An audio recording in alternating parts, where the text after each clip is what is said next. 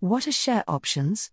Share options are agreements between a company and another party entitling the latter to buy shares in the company under certain conditions.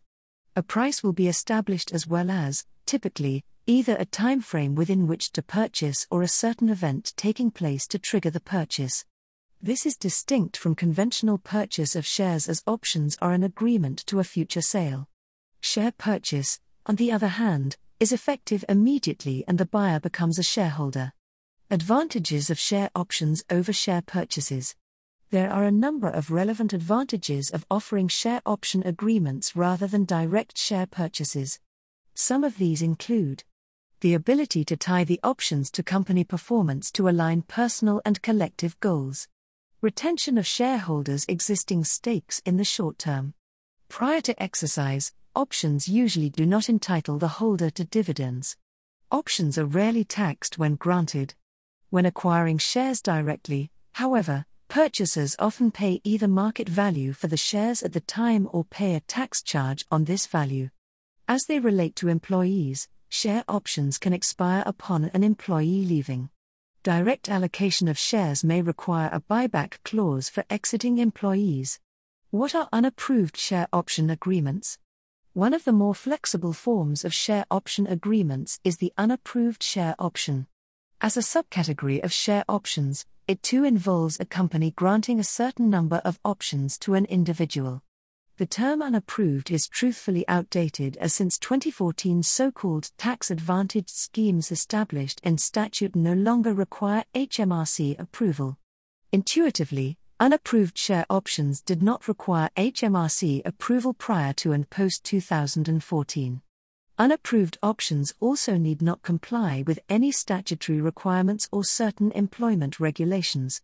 This means the benefits outlined above can be accessed free from many obligations and constraints, allowing flexible drafting. For instance, Share option agreements granted to employees usually require the individual spend at least 75% of their working time with the company. Under an unapproved scheme, a company can issue share options to part time employees, consultants, contractors, and so on. This gives broader scope for the alignment of employee performance with business goals, as even those working only on a part time basis can be included in the scheme. Advantages of unapproved share option agreements. Unapproved options have further benefits due to this flexibility. Some of these benefits include the ability to incentivize key contractors and freelancers, offering a reward to all types of employees for contributions to the success of the business, flexibility to freely establish terms that suit your business, including conditions on when the option will be exercised. Lack of statutory limitations allow unlimited numbers of shares to be granted. Employees can avoid tax when the option is granted even if the option price is below market value. If the company meets specific criteria, it gains corporation tax relief which may be used on acquiring shares after options are exercised. Contracting and taxation of unapproved share options. Grant of options. At the granting stage, the rules or an option agreement must be drafted for the shares. This contains all of the essential terms between the company and the optionee. This will include the option price. Note that since no tax is owed upon granting of an option, the parties are free to agree any exercise price from the share's nominal value ad infinitum. Option terms. As aforementioned, considerable flexibility is afforded to the parties under unapproved share option schemes. This allows the terms to fit the specific needs of the business, particularly as regards vesting conditions. Vesting conditions are the terms that must be met before the optionee is permitted to exercise their option. These conditions usually relate either to time or performance. Time requirements, naturally, set a minimum time after which the option can be exercised. This is often used to incentivize an employee to stay with a company for a minimum period of time. Performance requirements relate usually to the performance of the company, allocating share capital as if it were a bonus to the recipient.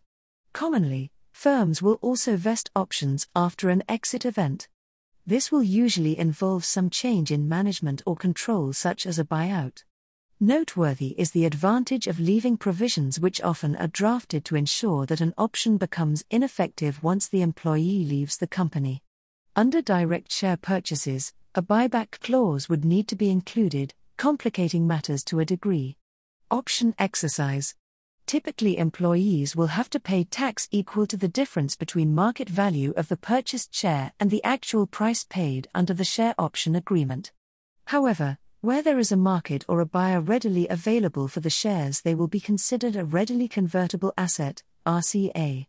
This would exempt both parties from national insurance contributions, NIC. If this is the case, then tax will be due on granting of the option, paid by the employer. For further information, for assistance with drafting all business agreements, including share option agreements, contact help at bizlawuk.co.uk or WhatsApp us on 07583452230 and we can connect you to the right contract law professional.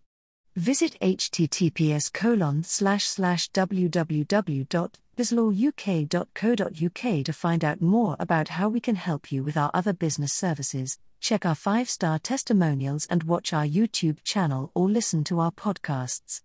If you find this information useful, please follow our social media platforms, like, and share. Brought to you by Audio Harvest.